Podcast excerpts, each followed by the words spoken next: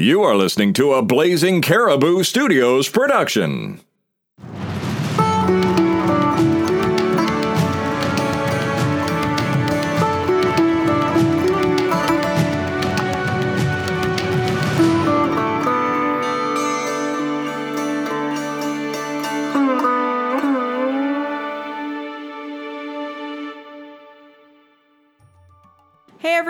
Welcome to Ask Your Dog Guru. I'm your host, Victoria, and today we are talking about defiance in dogs.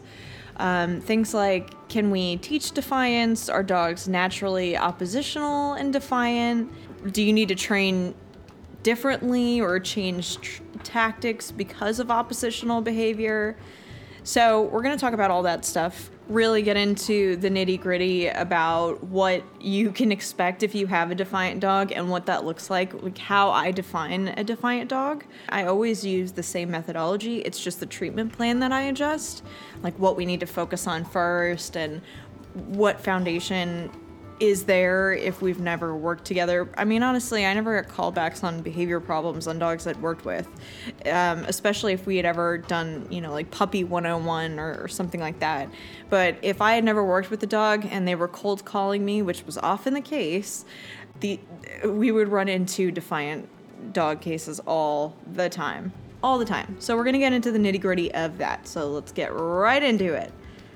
So, the first thing you may wonder, which I kind of touched on a second ago, is do you need to change training tactics because of oppositional behavior? The answer is no, you don't. You keep your guard up and you have to be vigilant when it comes to training, which I'll explain what I mean by that. But dogs who are defiant are looking for holes in your behavior, in the training, in the daily dynamic, in you know, the fence, they're always looking for holes. Um, anything from food, rank, attention, escaping the yard, all of those things can fall into the category of weak points. So, weak points are essentially breaks in behavior that they start to pinpoint and they manage to get whatever it is they're wanting. So you definitely don't want that. In a defiant dog, you don't want them to feel like they're winning all of the time. But you don't want to have constant power struggles with them either. So we're going to talk about some of the things that we could be doing that contribute to defiant behavior in dogs. And then if you just got luck of the draw, really stubborn dog, has to question your every move. I'm sorry, but you know, we we're going to be talking about things that you can do too.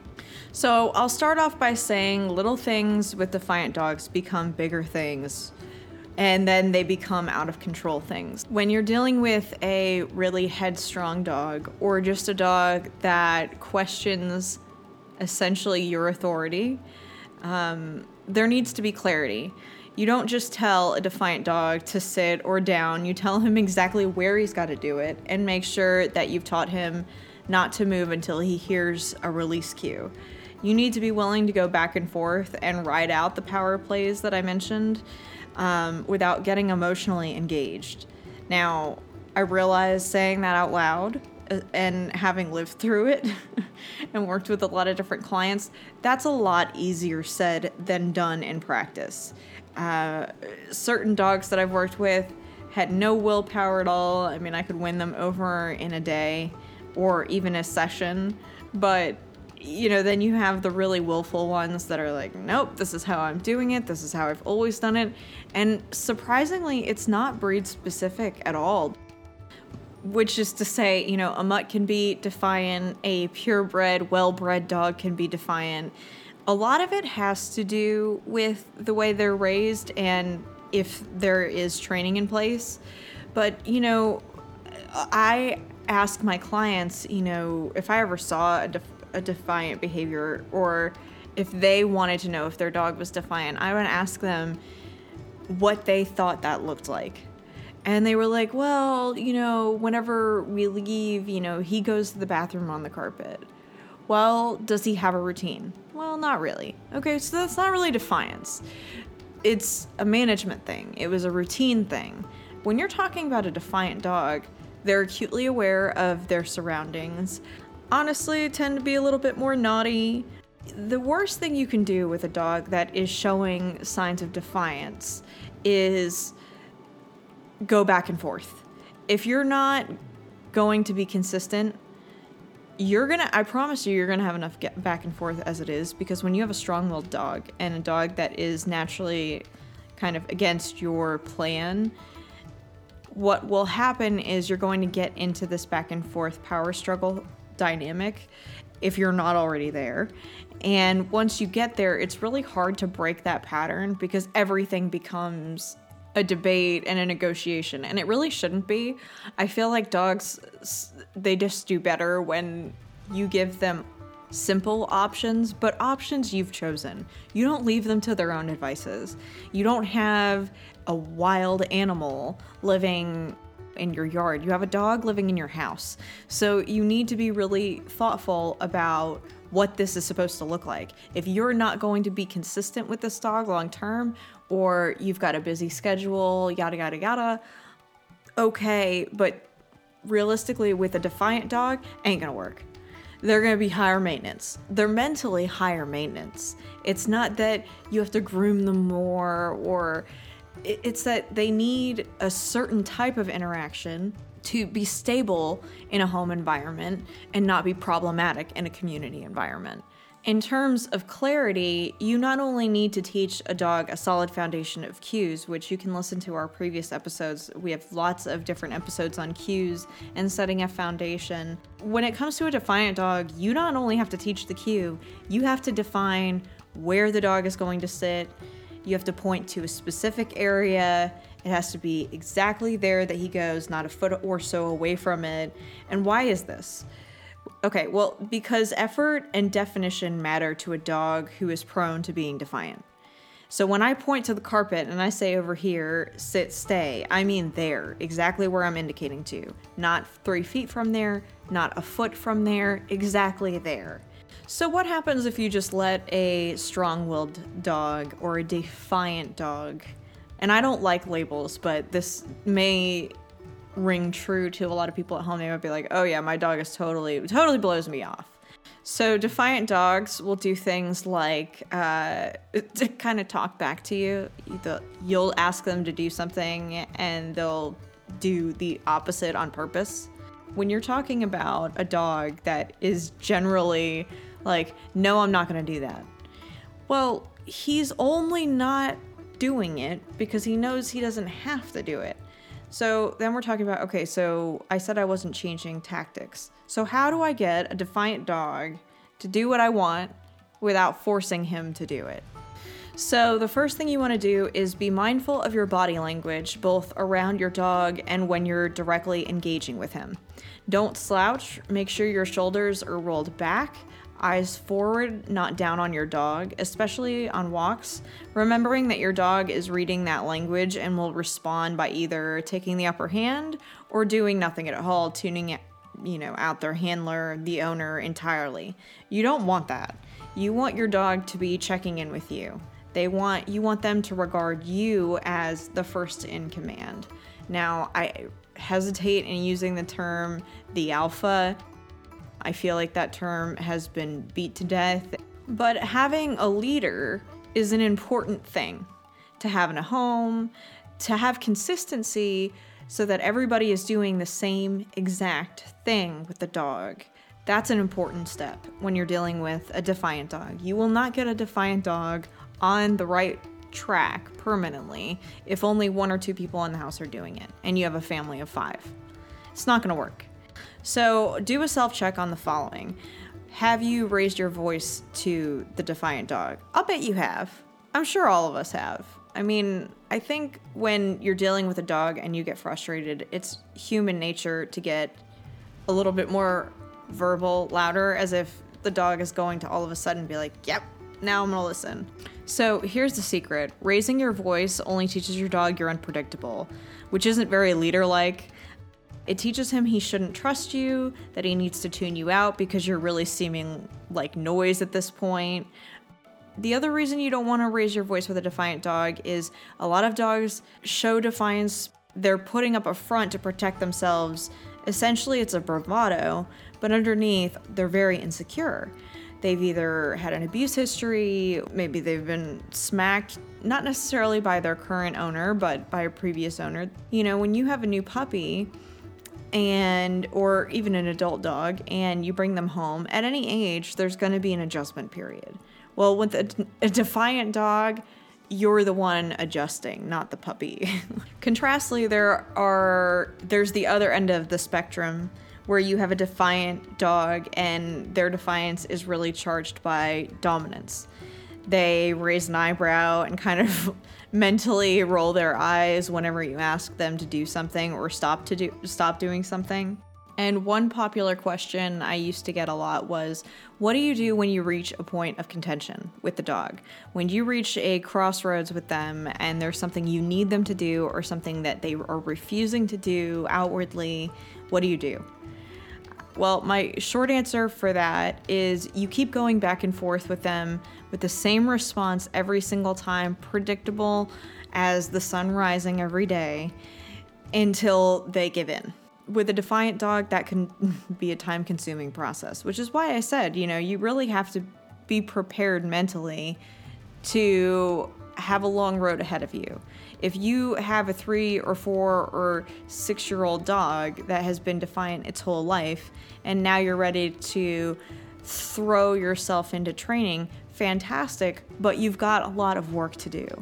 Even with younger dogs, you know, you reach that six month old mark, and that they're reaching se- with some breeds they're getting to the point where they're a little bit more sexually mature they wouldn't be breeding age but you know they are their hor- hormones are more active and so they're feeling more full of themselves and they tend to question authority a little bit more often and there is a third category i refer to it as a pushback period now Lots of dogs will go through pushback periods. Does not mean they're a defiant dog. Doesn't mean that they've lost their mind or anything is changing in their personality type. They're just testing. They're taking your pulse and trying to see how you'll respond to a situation. So I'll give you an example of what I mean. Take a dog, we'll call him Fido. So, say I've taught Fido how to do a down cue. He's great at it. He's fast and efficient in it. And then one day I ask Fido to do down on cue, and he stares at me. I say his name again, I repeat the cue. This time he saunters off, acting like I didn't exist. Um, I bring him back.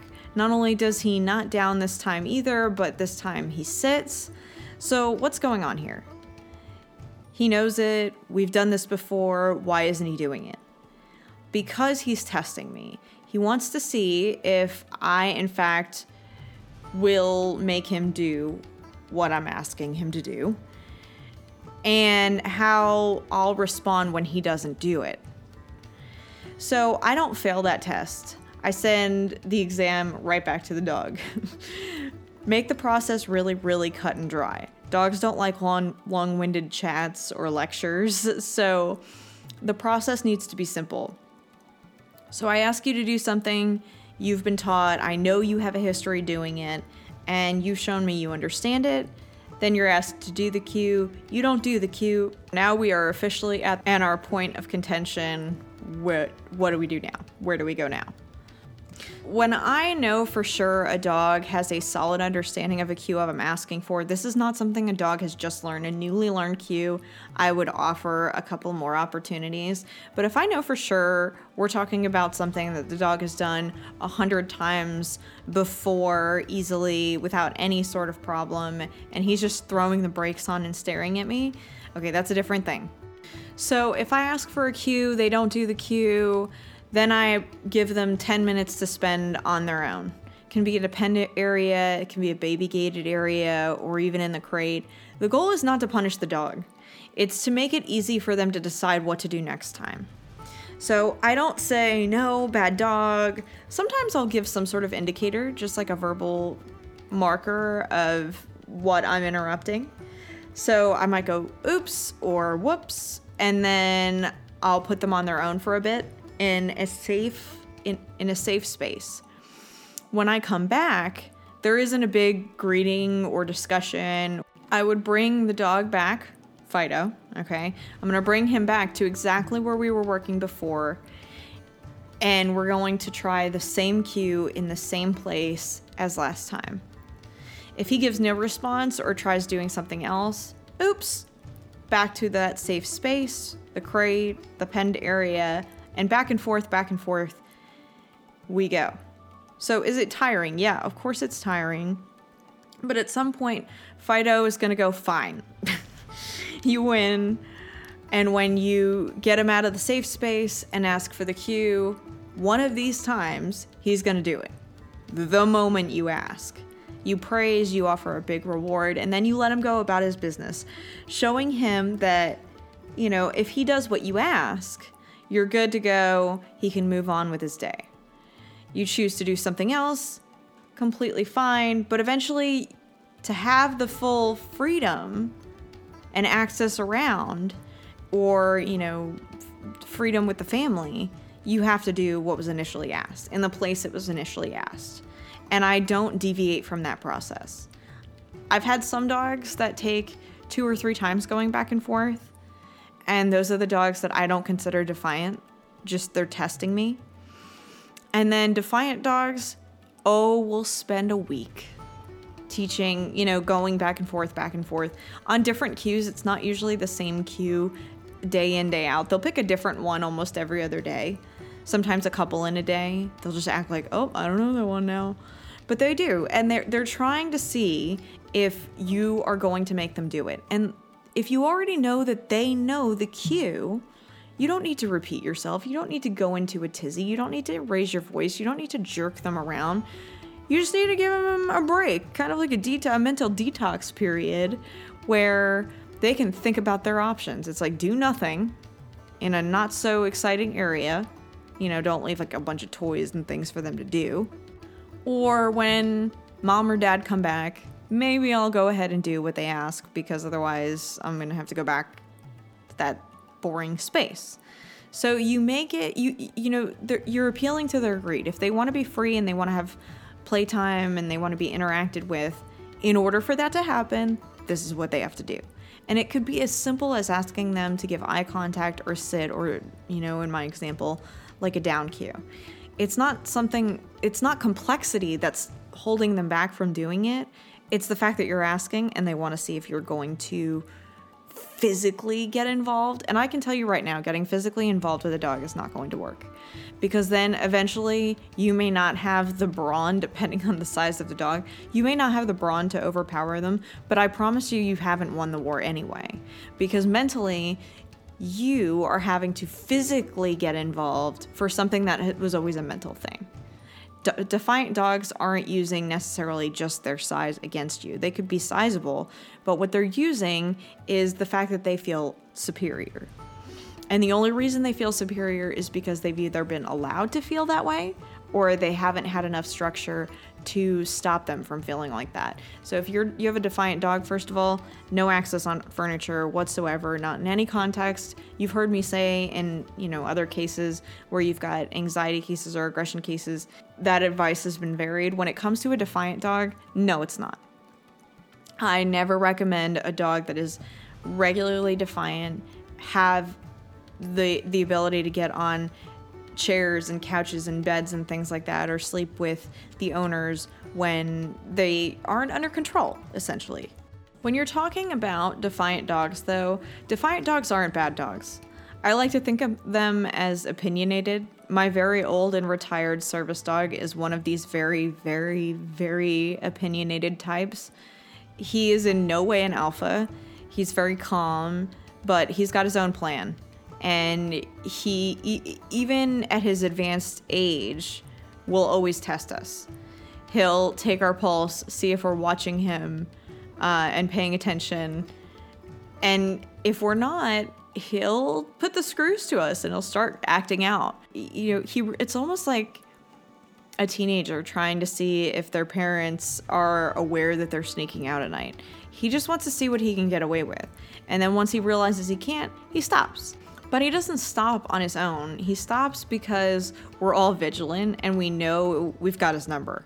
You know, but he's case in point, age doesn't matter. He didn't mellow with age. We just kept him in check. And we don't give in. Well, we sometimes give in. I'm going to be honest. Uh, we're human, and he's old. But he doesn't win those power plays with us. You know, we may spoil him from time to time and give him, you know, some people scraps because he's old and it's like what else is there to look forward to when you're an old dog? Um, but short of that, our standards are still the same. And as a result, he's really kind to other dogs, even if they're not kind to him. We definitely don't have the power plays we did when he was younger, but he's always available to test us and avails himself to every opportunity to do that. And that's just his nature. It's just who he is. But he's the best dog I've had in my entire life, and he happens to be an exceptional companion and did a fantastic job, a fabulous job as a service dog. I'm um, being honest though, I had to work at it. If I had no intention of sticking to the training that he needed from an early age, or if you're sitting there at home and you're thinking, well, I'm maybe I'll do this for a month or two if you have no intention of sticking to a training plan for more than a handful of months, I can tell you you're going to be drowning in five and pulling your hair out, ready to rehome the dog by six months. And if you haven't got a flexible schedule or an active schedule after work, a defiant dog is likely not to be a great fit for you. It doesn't mean that you're it, that that if you're committed to making changes and working the problem through that it can't be managed, but that could be layered. It might mean that more than just you needs to be involved, maybe a neighbor or a friend or somebody who lives with you. I don't know what your living situations may be, but you might have to get more hands involved to help you work this problem through with the dog, maybe for social aspects as well. We actually have a term in the equestrian community called piloting in terms of riding a horse. There are many people that think that the horse is doing all the work and the person is just like up there, but in truth, they're responsible for being the pilot. The horse being the mode of transport, um, but the pilot is the one that sends the directions. So, without gentle and consistent and clear aids from the rider, the horse will go and do whatever he thinks is fun or gets him out of work, which could be dangerous in some cases, like jumping fences that they shouldn't, depending on their mindset. So, most horses, by the way, would far prefer eating in a pasture to listening to all sorts of messages from a rider. So, getting out of work is typically what they're doing, and they have all sorts of dangerous and creative ways of doing it. Uh, but the rider in our case is the owner. And you need to send the proper messages, the proper cues, the foundation, the consistency, and your timing has to be impeccable. When your dog does the right thing, you need to mark it immediately because often when you have a defiant dog, they they have confidence issues because they haven't been built up for the good things that they do or they just don't have enough value in being praised for something that they do. So you need to give that more weight to result get the to your result of a more balanced dog. One quick thing I should note also in regards to pushback periods, they happen in training naturally. I used to see it very when we had a board and train I would see it within the first week with some dogs and sometimes as late as the second week with other dogs. And it's something we always expected. I would tell the owners about it long before they ever brought their dogs to us because I was going to say, I was like, he's going to be doing awesome. You're going to see all this progress in those videos. And then all of a sudden, he's going to be staring at me a lot. And I'm going to be working the problem through. I'm going to be trying to redirect. I'm going to give the dog a chance. And then if he still blows me off, then he's going to get essentially a timeout but I'm not making an event of it. I'm not telling what him what a bad dog he is. I'm just making the math really simple. It's like get bored by hanging out over here or do what I'm asking and then you have all the freedom in the world. You can play, we can do things that are fun, we can learn new things, we can have cuddle time, we can go on a walk, whatever it is that the dog values. But notice I never at any point said I'm wrangling the dog. I'm physically forcing the dog into position because I'm not. I make I make it up to them. You know, I'm not going to force you to do something I'm asking, but I'm going to make it really a great idea. I'm going to make you want to do what I'm asking so that you can get everything that you want. And I don't do a here's the treat, here's the treat. Please do what I'm asking. This is not a I'm not bargaining. It's you either do what I ask or you, just chill over here for a little while and then you're going to be asked to do what I ask again. You want to bail on it, you want to ignore me, that's fine. You're going to go again. And then you're going to come back and we're going to try again. And we're going to do, with some dogs, I would do this all day. We would have little arguments periodically. and then eventually they would just give up because they knew that every time that they started pushing against me, that I was going to give them the same responses. And then they were like, no, I'm just going to they they after a while, even the most defiant of dogs would give up in two two tries. Once they got really familiar with the process, they eventually were like, oh, she's really going to stick to this, so I might as well just give up while I'm behind. I'll also say this um, leaving your dog to do whatever he wants will not serve him well or you. Guests also don't like it when a dog is out of control. Strangers don't like feeling threatened by a strange dog while grabbing their mail. And no one's going to want to take on, you know, looking down the road. Say you feel like your hands are full and you can't handle this problem with this dog.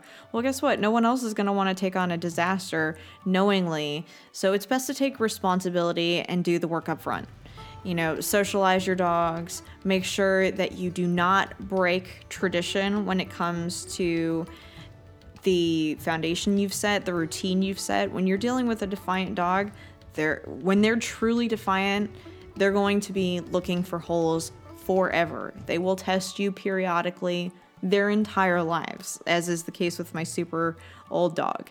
Uh, then you have dogs that do it developmentally, usually around the six month mark. Then you see it again at seven to nine months is super common. But if you have larger breeds or uh, slower to develop breeds, you can see it as late as you know 10 months, where the dogs are just really pushing, pushing your buttons. They want to see they're they can have what seems to be a boost in energy and things like that too, which just adds to the drama that you're feeling because not only are they blowing you off, but now they're running circles around you.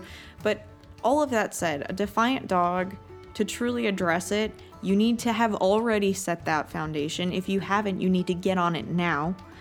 And then you need to stop permitting them to have whatever they want. You need to do what's called nothing in life is free, where everything they want they get, but they have to earn it first.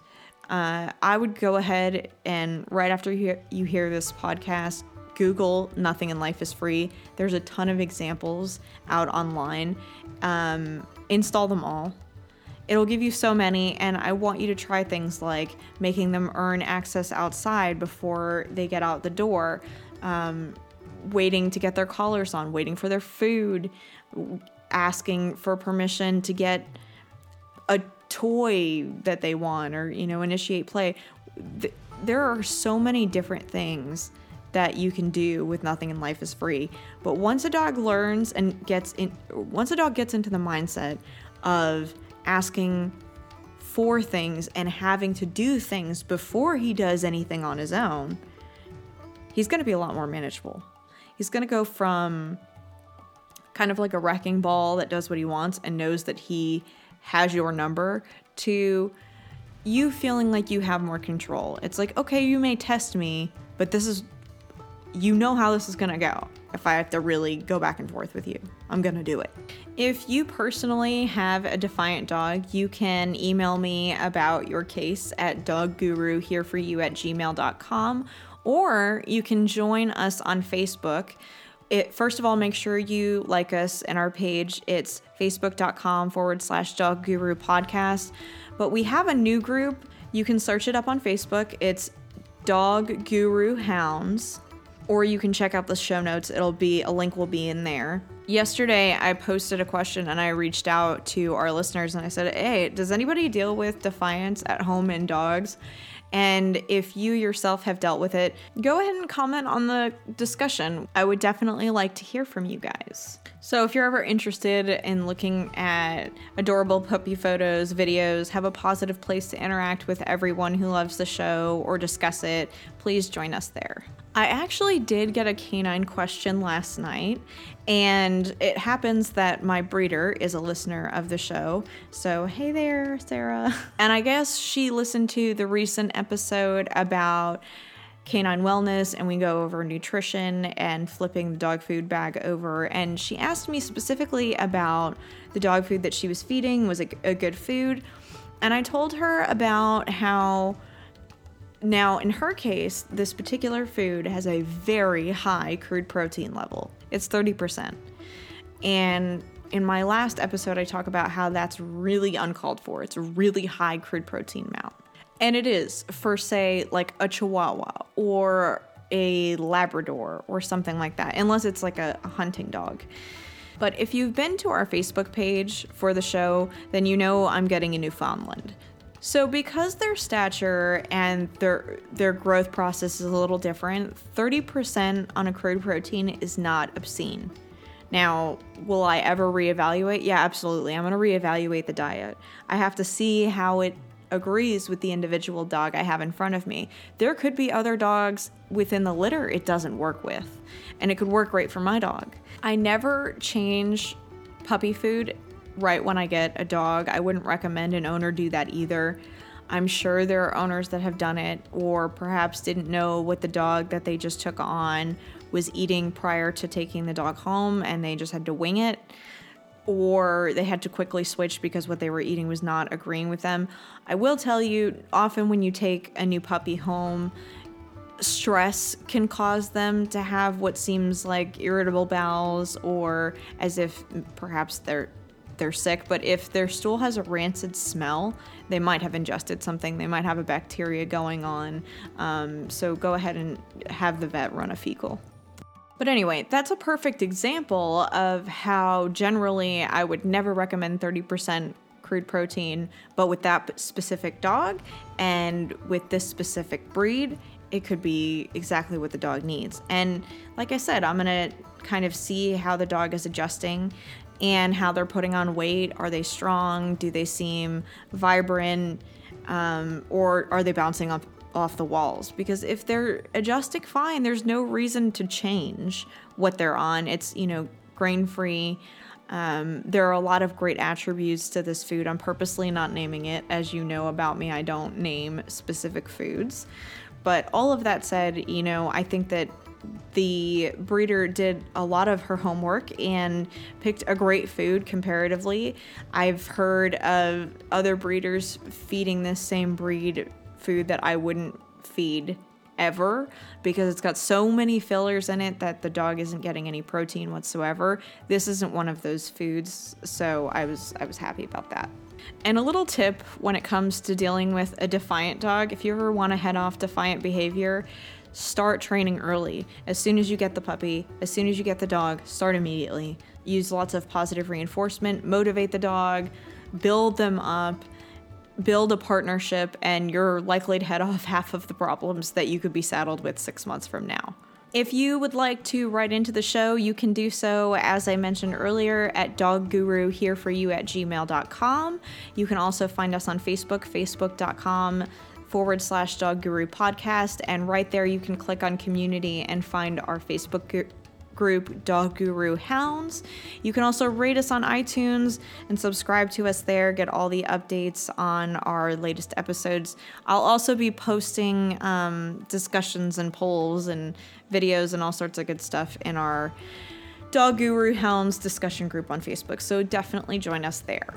Last but not least, if you love the show, you can send us a buck, the price of a cup of coffee, a new chew toy for my dog, whatever amount you wish. It will d- be greatly appreciated, and you can do so by clicking on the paypal.me forward slash your dog guru link. It's right there in the show notes as usual. And that's it for me today, everybody. This has been Victoria, your dog guru. Namaste.